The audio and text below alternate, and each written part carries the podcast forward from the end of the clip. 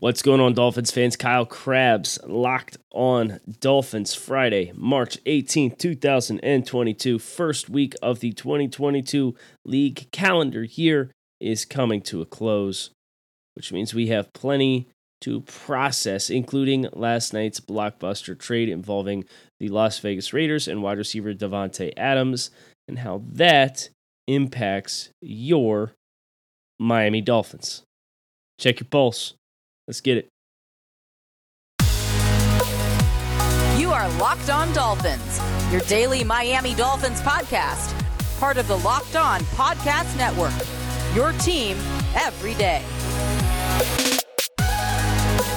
What's going on, Dolphins fans? Kyle Crabbs, your host here on Locked On Dolphins, lifelong Miami Dolphins fan, director of scouting at the draftnetwork.com and your host here on Locked On Dolphins. I want to make sure I thank you guys for making Locked On Dolphins your first Miami Dolphins listen of the day. I know there are a lot of great choices out there for so for those of you who are making Locked On Dolphins that choice in the rotation. Thank you, bless you, and let's get after it with a little bit of Friday content here on the pod. The elephant in the room is the trade of Davante Adams into the AFC. And of course, this does not directly impact the Dolphins. The Dolphins are not in the same division as the Las Vegas Raiders. But I can't help but observe, and, and I know this has been discussed at plenty of length. Uh, a, it does impact the Dolphins because the Dolphins play the Green Bay Packers at Hard Rock Stadium. But the AFC landscape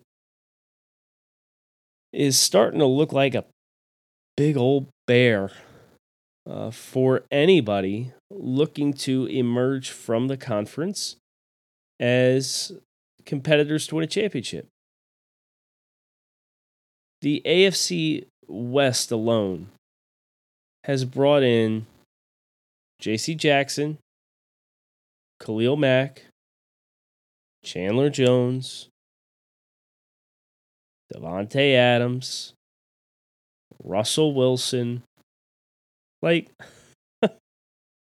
this was already a division that was, with three weeks to go in the season last year, boasting teams that could all have finished the year with a winning record.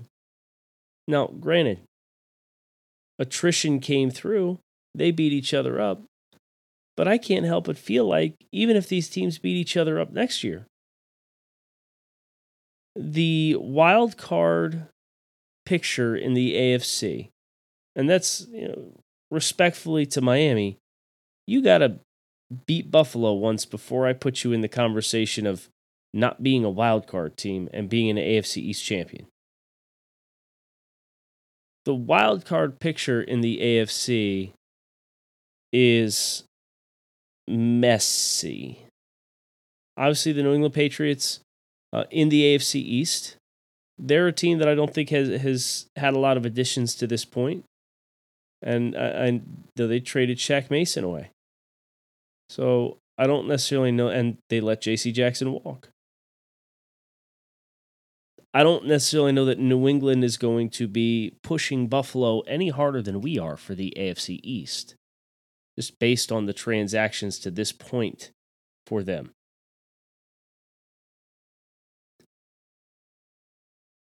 Jets team in a rebuild. I still think they're probably a year away after this offseason, but I like what they've done this year. Uh, the Dolphins play the AFC North, and looking at that division, the Cleveland Browns obviously have a very good roster, uh, but they explored a trade for Deshaun Watson. Uh, didn't get him. Lo and behold, now their quarterback has requested a trade. Maybe that ends up in an upgrade for them, depending on if Watson goes to Atlanta and that makes Matt Ryan available. We'll see. But um, Cleveland, I certainly think, has more star power. Uh, they got Amari Cooper this offseason. Pittsburgh, anybody other than Ben Roethlisberger playing quarterback with that defense that they have, and they signed Myles Jack, by the way, is going to make them a more dangerous team. You think about Baltimore. getting healthy. Miami, you know, Baltimore has historically been a royal pain in the patoot for the Dolphins. Miami beat them last year, thank goodness. But Baltimore will be healthy. They will be bounced back. And then Cincinnati, who played in the Super Bowl and is hosting La'el Collins on a free agent visit. And we're going to talk about La'el Collins a little later on the show because I know some of you guys are ready to grab your pitchforks and your torches and go over to Miami Gardens for the handling of this offensive line. We'll talk about it. AFC South, yeah, I, I don't think there's a lot of lot of heat in that group. Tennessee, Indianapolis. Indianapolis already got rid of Carson Wentz. We don't know what they're doing at quarterback. Is it going to be Jimmy Garoppolo? Would it be Matt Ryan? Would it be Baker Mayfield? Like, yeah, that's a team that's probably going to be a recipe for nine or 10 wins. But as we unfortunately know all too well, in this landscape of the AFC, even before the Heat got turned up to 11, that's not going to be enough. And then the West, which has been absolutely crazy with its talent allocation. The AFC West, everybody said, okay, yeah, bet, Pat Mahomes. We're going to load up. And everybody has loaded up. I say all that to say this. You, as the Dolphins, um, you've been close the last two years. There's been a concentrated effort made in free agency to retain your defensive talent. Brennan Scarlett was just added. Obviously, the linebackers with Eguavoen and Roberts and Riley all brought back. Nik Needham, franchise or uh, restricted free agent tender to guarantee that he will be back with the team unless the Dolphins are going to get crazy compensation for him. Josh Boyer and the defensive staff retained. No cuts made yet. Most notable ones on defense would include Eric Rowe. Status quo A is good for avoiding attrition and avoiding turnover and avoiding miscommunications. But status quo is not going to get it done in the AFC. Here's the good news for the Dolphins, though, and let's just keep it specifically on the defensive side of the ball because that's that's kind of where this theme and this thought uh, is most relevant. You can add. Uh, hopefully, you get to a point where you're able to draft best players available in the NFL draft, and you could get some impact players just like you did last year. If you were drafting for need last year, you probably panic and you trade up to slam the door shut and draft a running back instead of drafting Jevon Holland. Or you draft a running back instead of Jaelan Phillips. I thought the Dolphins did a fair job drafting. Uh, they they happen to check positions of need, but they also drafted best players available. And when those stars align, that's when special draft classes like the 2022 Dolphins draft class come together.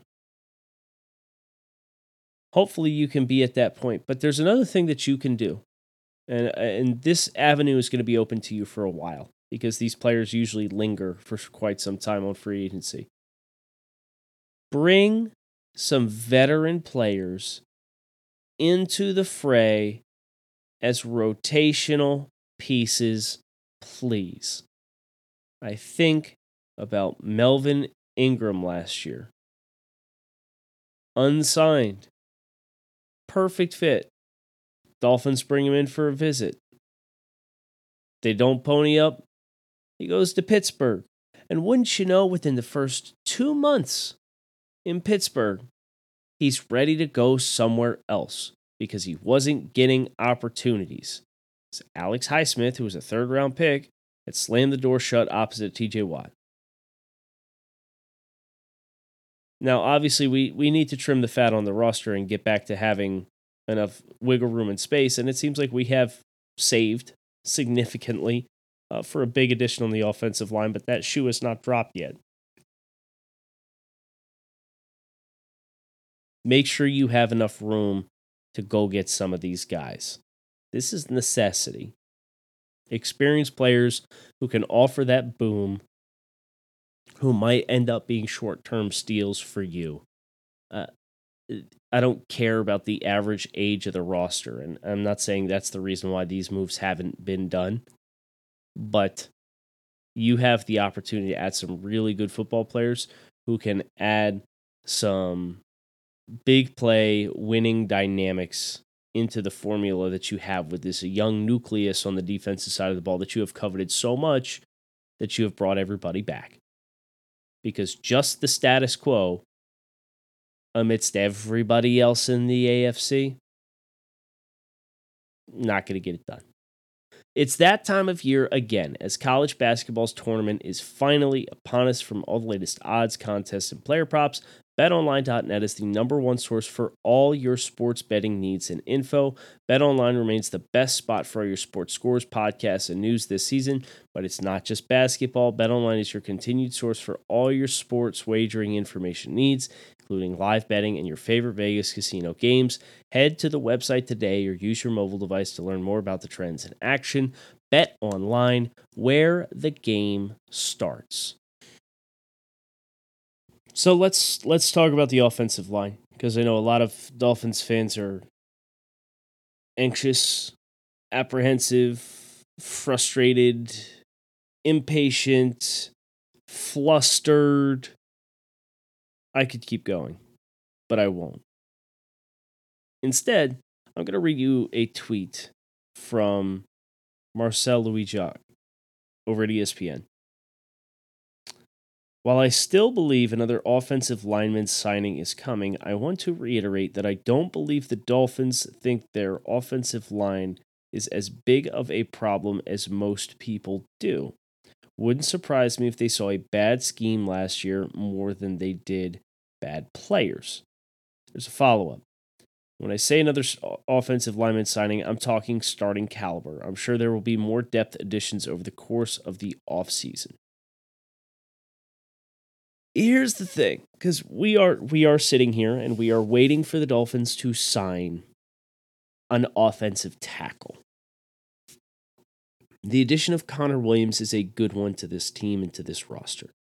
And it's a player that fills a vacancy at left guard. And he has experience in the kind of systems and concepts that the dolphins are going to be implementing and he's young. He's going to be 25 this season. It's a good signing at a very good value for the first week of free agency. But we are still, of course, not seeing any action and movement in the offensive tackle market. There was Terron Armstead. Well, Terron Armstead, it seems like, and I, I feel like this is important because Dolphins fans are like, yo, wake up, Chris. Let's get something done here. And I don't disagree. But I also don't disagree with a lot of what Marcel said because I remember coming back through talking about this offensive line and saying, you're into Your interior offensive line, I'm generally okay with. I'm generally okay with the group that you have here. Robert Hunt, Michael Deiter, but your offensive tackles are not going to cut it.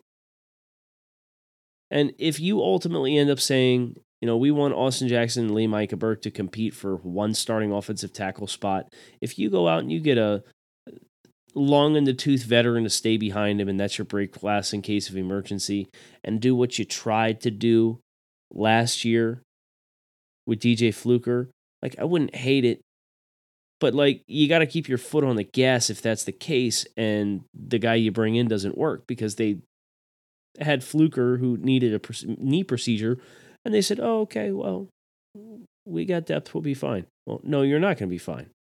So have a veteran on the roster behind those guys.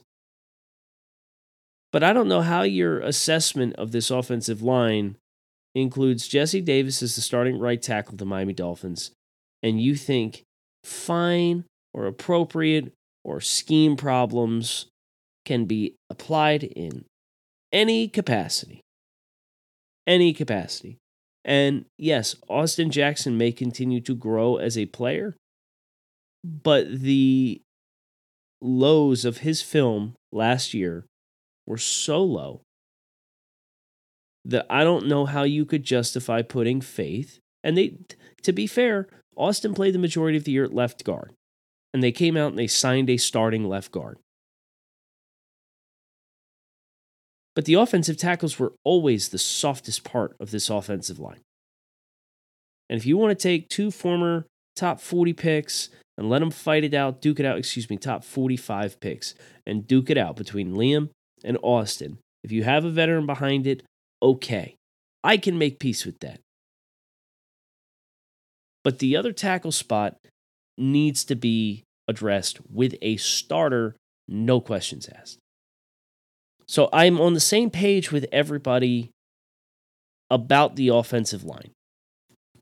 But let's look at the offensive tackles because while I get we're getting impatient, we haven't really missed on anything yet because Terron Armstead is still floating around out there, waiting to see if Deshaun Watson is going to pick the New Orleans Saints. Apparently, Watson's decision is between the Atlanta Falcons and the New Orleans Saints.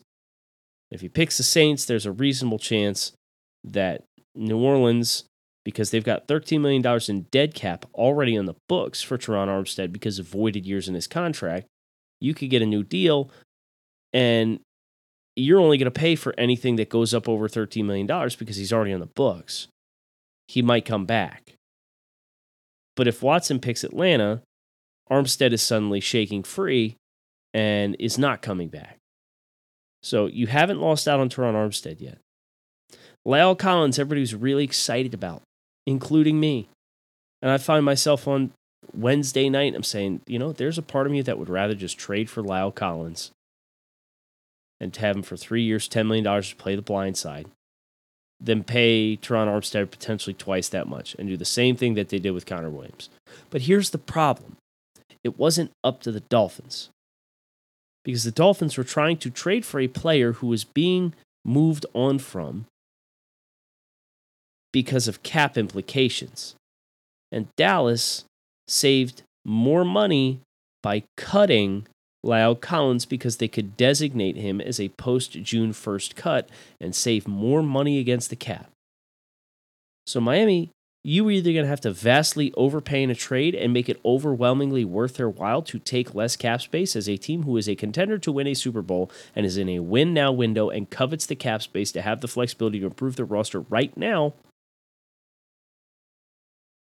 Or you make your offer Dallas says, no, we need the cap space. Sorry. And now he's on the open market. And that's where you find yourself. Now, I don't know how Cincinnati is the first team up that comes up for Collins on a visit. And if Collins goes to Cincinnati and signs, and it comes out that Miami didn't push that hard, yeah, I'm going to be pretty pissed because it's a no brainer. But like the biggest appeal for La'el Collins now, too, was his contract versus his relative to his position and his level of play. That's no longer in play because he's a free agent. The free agent market for him is going to heat up too. Don't expect to get La'el Collins for, for 10 million per. And maybe I'll end up with egg on my face when this is all said and done. And if that's the case, then so be it. That's fine. But La'el Collins is still out there too. And the Dolphins well, it sounded like they tried. But Dallas needs the space. And because Dallas needs the space, La'el Collins is on the market. They're both still out there, though. Also, out there for you is an excellent opportunity to bolster your cabinet with Built Bar. Built Bar is a protein bar that tastes like a candy bar. These things are high in protein, high in fiber, low in calories, low in sugar. They have 100% chocolate on all of their bars. They're absolutely, positively delicious. Right now, you can visit built.com, use promo code LOCK15 and save 15% off your next order. That is built.com, promo code LOCK15 to save 15% off your next order of the world's most delicious protein bar.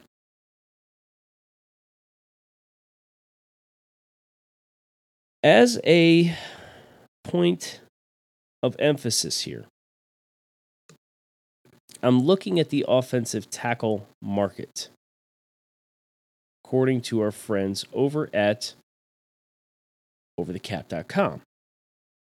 And there are some signings that have been made. Chukwuma Okorafor signing to go back to Pittsburgh for nearly 10 million per season. Joe Noteboom. Locked on Dolphins had a lot of interest potentially in, in Joe Noteboom, but uh, he signed for $13 million per season to stay with the Rams. And as a point of reference, Joe Noteboom played 15% of the snaps for the Rams last year, played in 10 games and 56% of the snaps for the Rams in 2020, 34% of the snaps. He's never played more than 56% of the snaps in any of his first four seasons, and he got 13, $13.5 million. Is that the kind of market price you guys were interested in paying out for Joe Noteboom? When you consider what Terron Armstead could go for, or what potentially La'el Collins you could get for. So yeah, like those guys are off the books, and yeah, Orlando Brown Jr. got the franchise tag. He was a terrible scheme fit for what the Dolphins are going to try to do anyway. Same thing can be said for Cam Robinson. I don't think Cam Robinson's particularly good. He's not a player that I'd be paying $18 million for. So, like, who are we freaking out about that's been signed yet?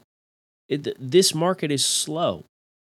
This market is relevant to the wide receiver market last year, where everybody's freaking out that we didn't get a receiver and then we signed Will Fuller. Well, Kyle, bad example because Will Fuller ended up not playing for the Dolphins because he got hurt.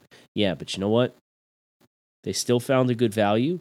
They still found a player, and everybody stunk in that wide receiver room. So if everybody stinks in the offensive tackle group this year, then we're just destined to deal with bad offensive tackle play. But it is what it is. There's nobody that's off the board for the Dolphins at offensive tackle right now that you should be heartbroken about seeing go. Are you sad that you're not going to get Morgan Moses, who signed in Baltimore? I'm looking. Trent Brown, you know, Trent Brown is um, A, still available, but B, he's also somebody who's kind of contested, I know, amongst Dolphins fans. Um, but I will say this he did play for Mike McDaniel in 2017. He's probably a better scheme fit for a little bit more downhill running, but he played and, and had a breakout year for the 49ers in 2017, playing in this system. And then as a point of reference, I know I'm not the first Dolphins personality to bring these names to the table, but if you are really intent on letting Liam Eichenberg and uh, Austin Jackson compete for a starting job, I'm looking at names like Duane Brown, Jason Peters. Ideally, not Jason Peters. I think Duane Brown's the right answer here. Names also showing as un- unaccounted for with signings Eric Fisher, Riley Reiff, Billy Turner. Relax, guys. Billy's been a better player since he left and went to Green Bay. Dennis Kelly. Every single one of these players is an upgrade over what you had at right tackle last year and you still have the big fish. So I'm frustrated. I'm getting impatient as well, but I'm trying to keep my perspective of you can't get mad at the Dolphins for not doing somebody, not doing something that nobody has done yet, which, as of this morning, has been get the offensive tackle market to move because the top dog is waiting to figure out where the quarterback that he wants to play with is going to choose to get traded to. And the trickle down effect, unfortunately, is a logjam. So the Dolphins got to have their shit together so that when that shoe drops, they can push play, they can go out, they can get that upgrade. In a perfect world, we get two starting tackles, but you got Connor Williams, you're you're gonna have to get somebody to replace the right tackle, replace the blind side.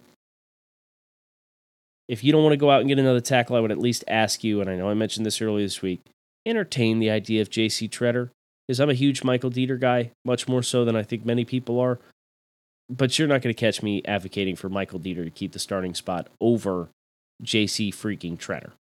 So we shall see. But in the words of one now probably pissed off quarterback uh, who's without his top receiver to bring this show first circle, R E L A X.